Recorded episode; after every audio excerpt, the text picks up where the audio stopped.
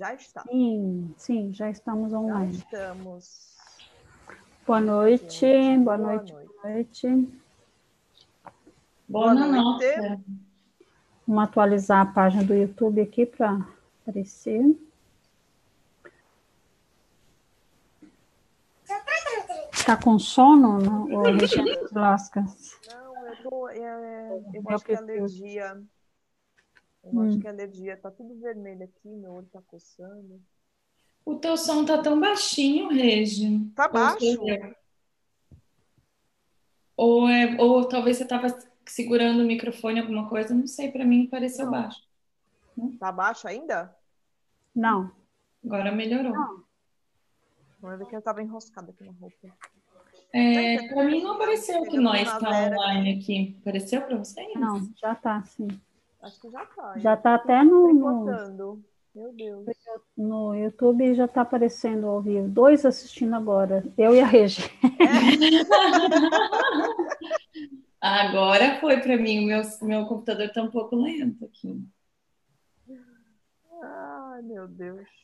E daí chega a primavera e fica assim. Eu tenho que consultar os, as causas prováveis, né? Natalia uhum. Andreoli. Sim. Ah, sim. Bom, não sei se temos alguém aqui, só vi a Regi comentando. Oi, Regi, boa noite. Boa noite. Mas não tem ninguém, hoje é segunda-feira, né? Acho que a gente chegou atrasado. Da balada do final de semana. Chegamos atrasado. Ou não estava, realmente não estava, para mim não estava carregando. Aí pode, ser, pode parecer que não, não estamos aqui. Mas nós... Ah, chegou a Gel. Ah, Gel tá aí já. Olá, Gel. É. Ah, que bom, então. então Enfim. Bom, se caso você... No... Desculpa, sim, pode. Entra no... Relaxa. Entra no quê? Depois eu comento. Não, ah, aí tá. A gente entra nos sapatinhos vermelhos e já começa a bugar o sistema, entendeu? Tudo de novo! Estamos em Mercúrio retrógrado? Não, não, para, para. Deixa eu ver, tá Mercúrio retrógrado? Não, acho que não. Até onde eu sei, não. Não, não, e vai demorar para ter Mercúrio retrógrado. Eu tenho um calendário aqui que tem Mercúrio retrógrado, gente. Vocês não estão entendendo. Dia dezessete de junho só vai ser Mercúrio retrógrado. Não, mas tá, eu acho que Saturno está retrógrado. Ah, ó, a, a Saturno, Saturno é meu amigão, tá tudo certo. Saturno Quem não vai falou? fazer nada mal com a gente. Ah, demorou para liberar, olha aí. Também. É, eu tô falando que eu também não estava conseguindo acessar, a gente estava aqui, mas não mandei link. Tava, ele falou, meu, chega, né? Todo dia vocês estão aqui. Eu sei do seu dia, Irene. Boa noite, Irene. Boa noite, lobas todas. Matilha. Gente, isso, eu preciso contar, né? a, a Silvia. Fez... A Silvia?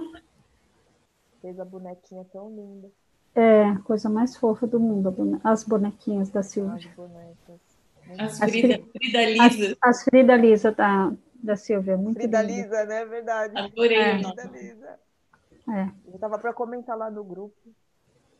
Eu vi ela falando boa noite aqui. Lembrei dos bonequitos. Bom, meninas, é, Loba, se você estiver chegando aqui hoje, a gente vai se apresentar rapidamente. Eu sou a Simone, psicóloga. Eu sou a Regiane Sidlauskas, terapeuta transpessoal. E eu sou a Nathalie, eu sou aromaterapeuta. Sim. Somos do projeto Aquela dos Bosques, de imersão no Mulheres que Correm com os Lobos. Estamos lendo aqui desde o dia vinte de março. Para você ter mais informações sobre isso, vai lá no vídeo zero, na playlist do Estudo Dirigido, onde vai estar esse vídeo também. E todos os anteriores estão lá. Então, desde o dia vinte de março, nós estamos lendo esse livro. E já chegamos no capítulo oito. Começamos ontem o capítulo oito. Hoje a gente vai começar a partir do item A Perda Brutal nos Contos de Fadas, logo depois do conto dos Sapatinhos Vermelhos, na página duzentos e cinquenta e um. Isso. E se você está gostando dos vídeos, curte aqui o vídeo. Isso ajuda a divulgar o nosso trabalho. Curte o vídeo, ativa o sininho. O vídeo, curte o vídeo. Curte o vídeo, ativa o sininho. Aquilo que o povo fala, que fala... Tá bom. Se inscreva no nosso canal. É. Vamos lá, então. A perda brutal nos contos de fadas. Página duzentos e cinquenta e um da edição de dois mil e quatorze. É mais do que razoável que se pergunte por que, esse, por que motivo os contos de fadas têm finais tão brutais. Trata-se de um fenômeno encontrado por toda parte nas mitologias e no folclore. O horripilante fecho dessa história é típico dos finais de histórias de fadas nas quais a protagonista espiritual é incapaz de completar um esforço de transformação.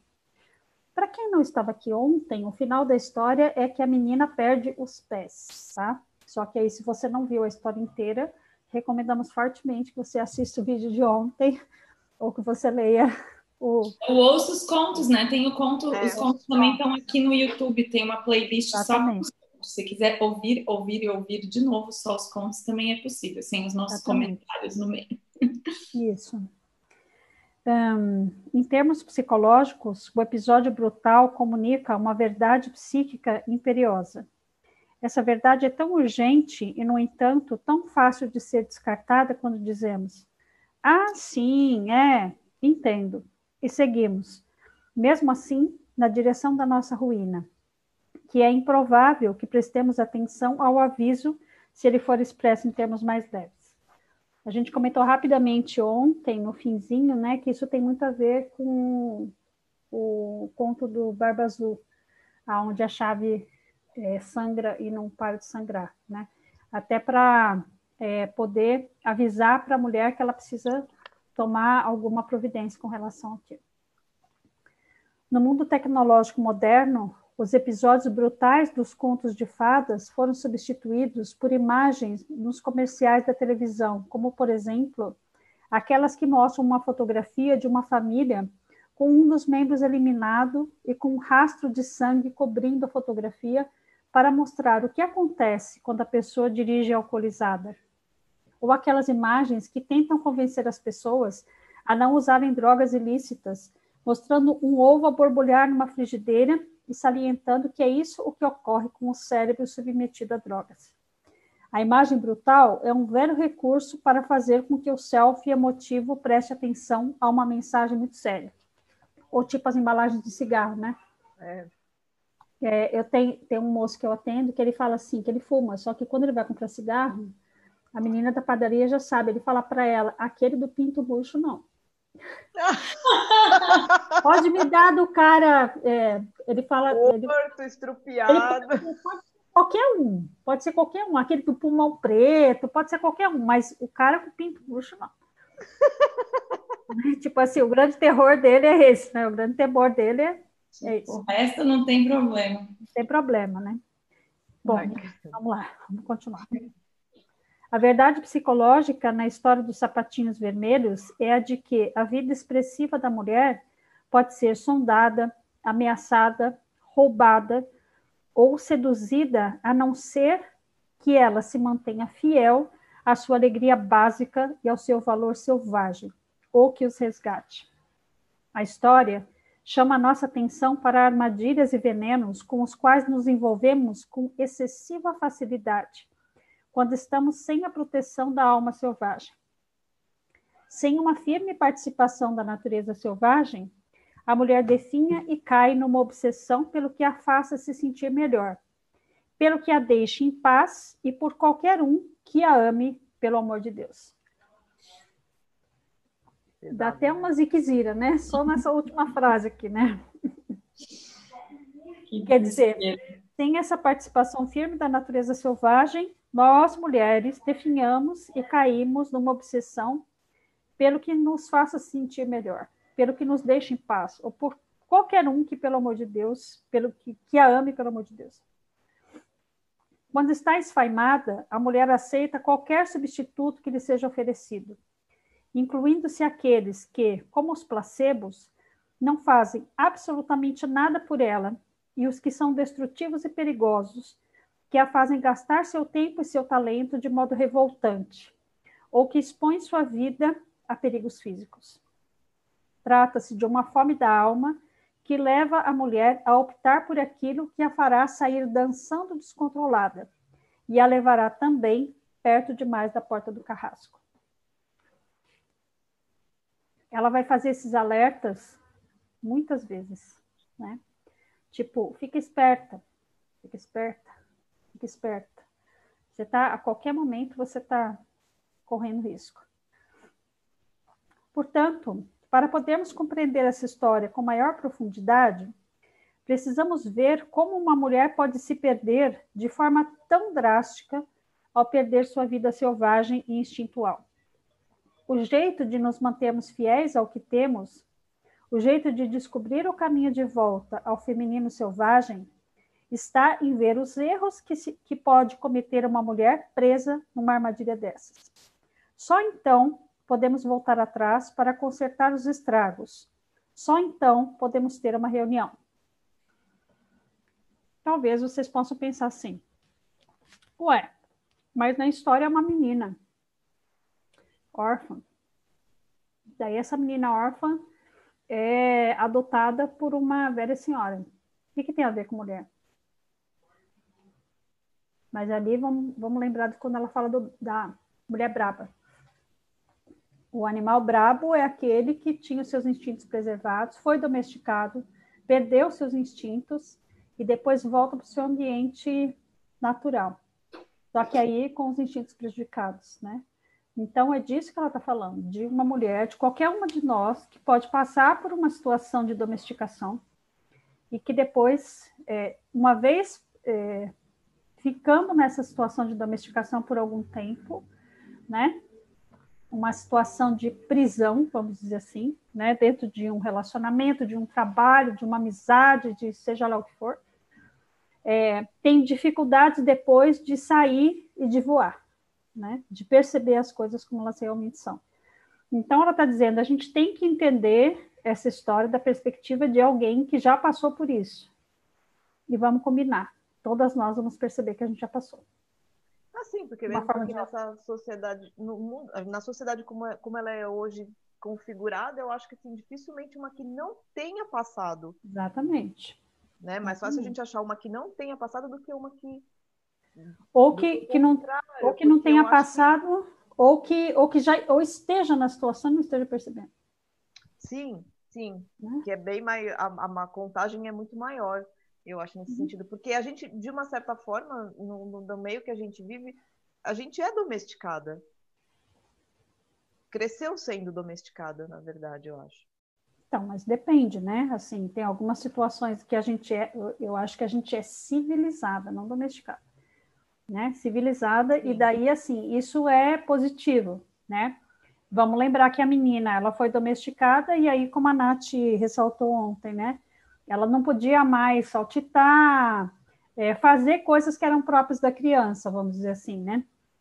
Ela tinha que se comportar do jeito que era esperado que ela se comportasse, como uma menina... Sim, boazinha, sim. Bonitinha, etcétera. Né? Então, assim, a domesticação vem no sentido de você perder a sua liberdade e autonomia. Essencialmente isso.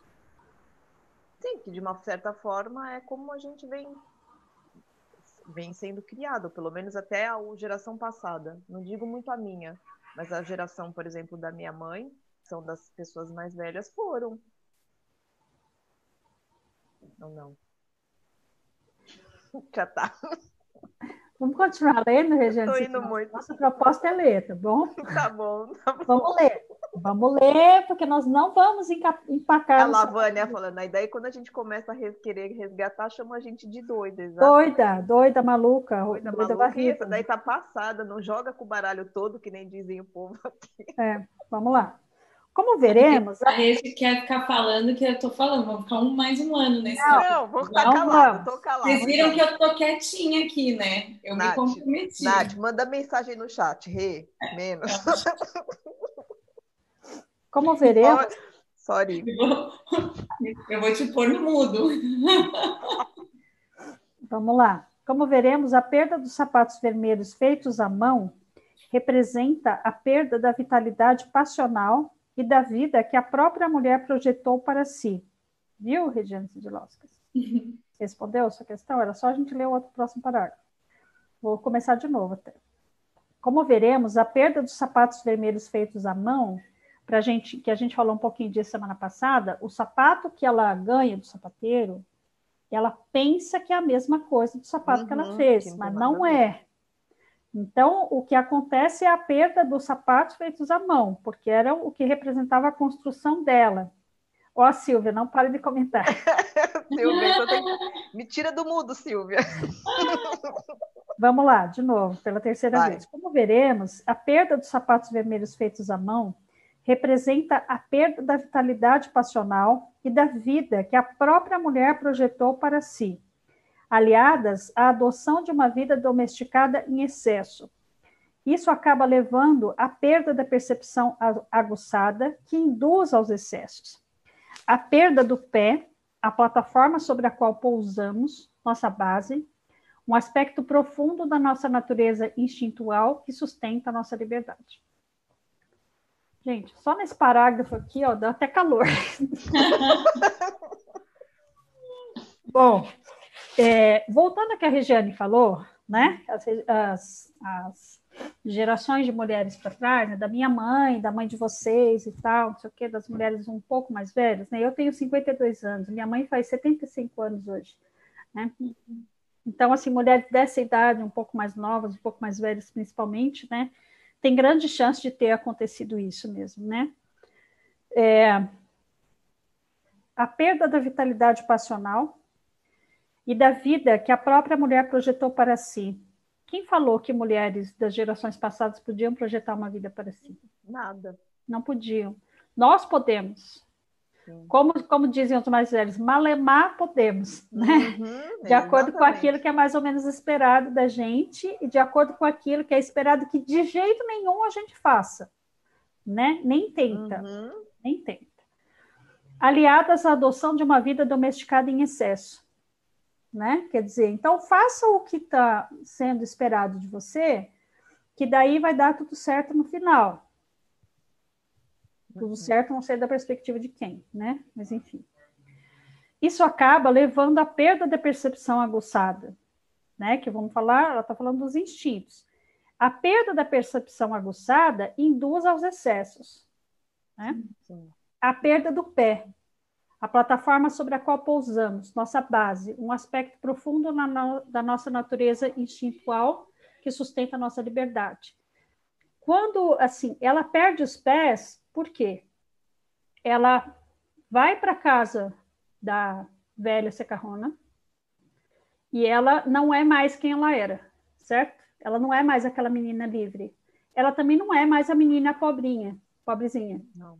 Ela não é mais a menina que passa fome, que passa por grandes dificuldades. Ela está protegida, mas além de protegida, ela está domesticada. Ela está meio que escravizada. Ela não pode ser mais quem ela é. Quando ela vai para a igreja com os sapatos vermelhos e fica todo mundo horrorizado, é porque ela está chamando a atenção de todo mundo. E ali não é para chamar atenção. É para ficar com o sapato preto, como todo mundo está com o sapato preto.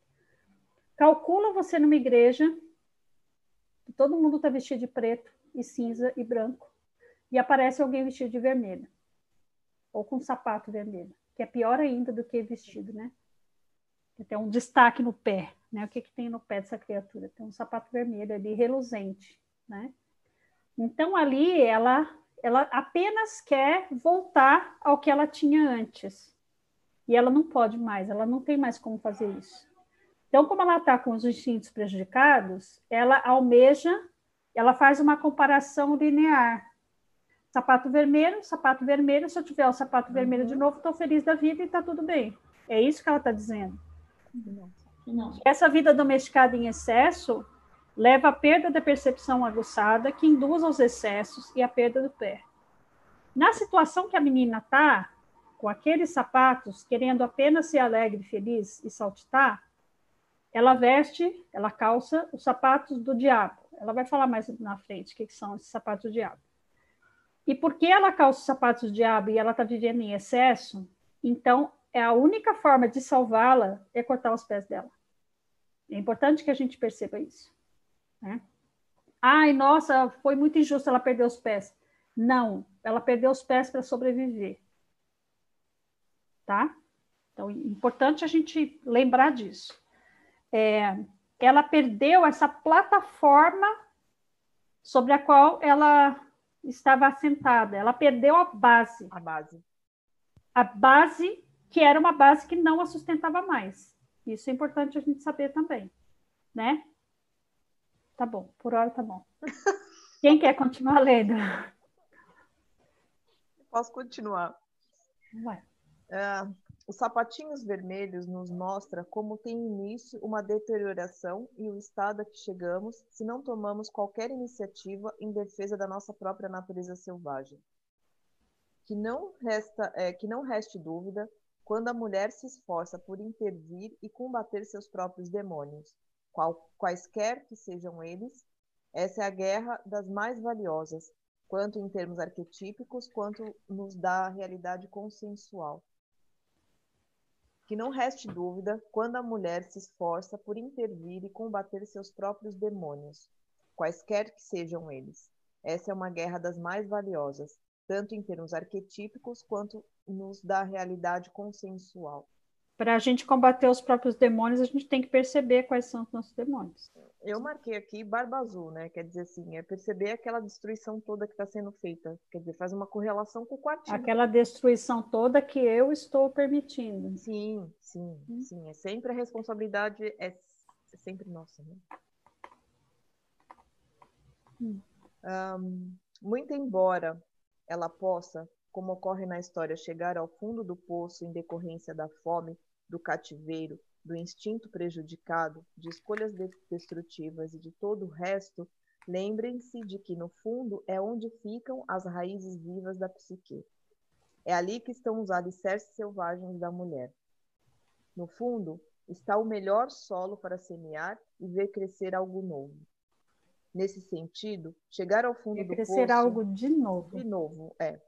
Nesse sentido, chegar ao fundo do poço, embora extremamente doloroso, é chegar ao terreno da semeadura.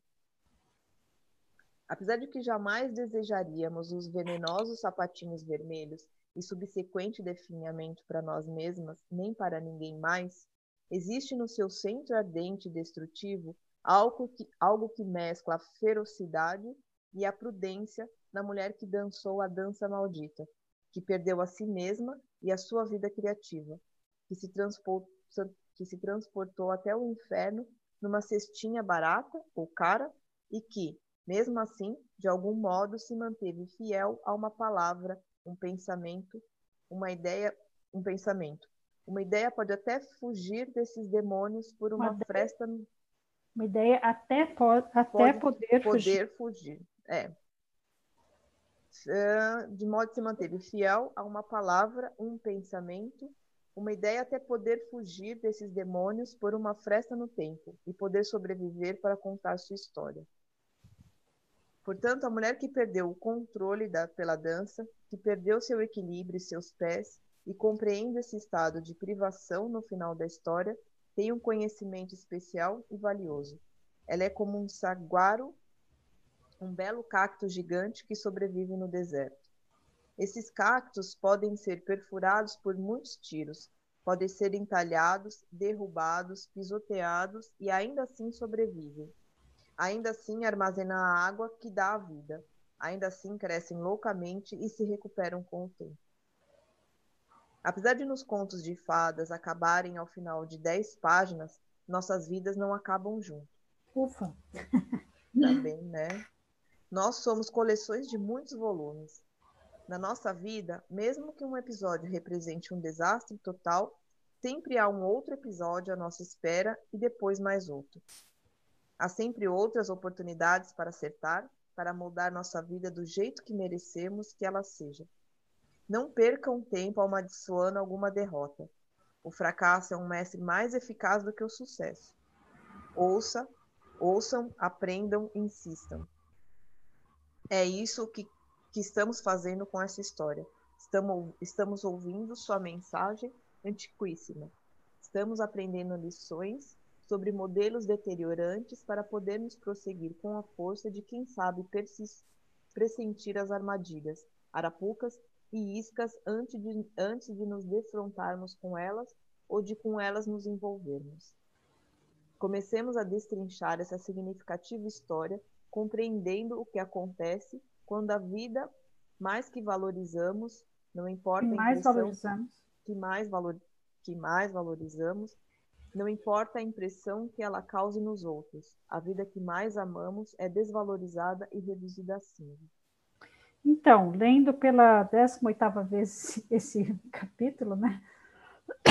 Eu penso que o fato dela dar um alento agora não é necessariamente uma coisa positiva, né? Porque nos outros Sim. capítulos, geralmente, ela dá um alento só no fim do livro, do capítulo, né? Então, ela vai falando, vai batendo, batendo, batendo, falando, ó, olha isso, olha aquilo, olha isso, olha aquilo, você não olhou isso, não olhou aquilo. E lá no fim ela fala, então, mas ainda tem chance. Como ela fez no, no Patinho Feio, quando ela fala do zigoto errado, como ela, como ela faz em todos os capítulos, né? É, é que vai ter um, um longo processo para seguir, para chegar até lá, né?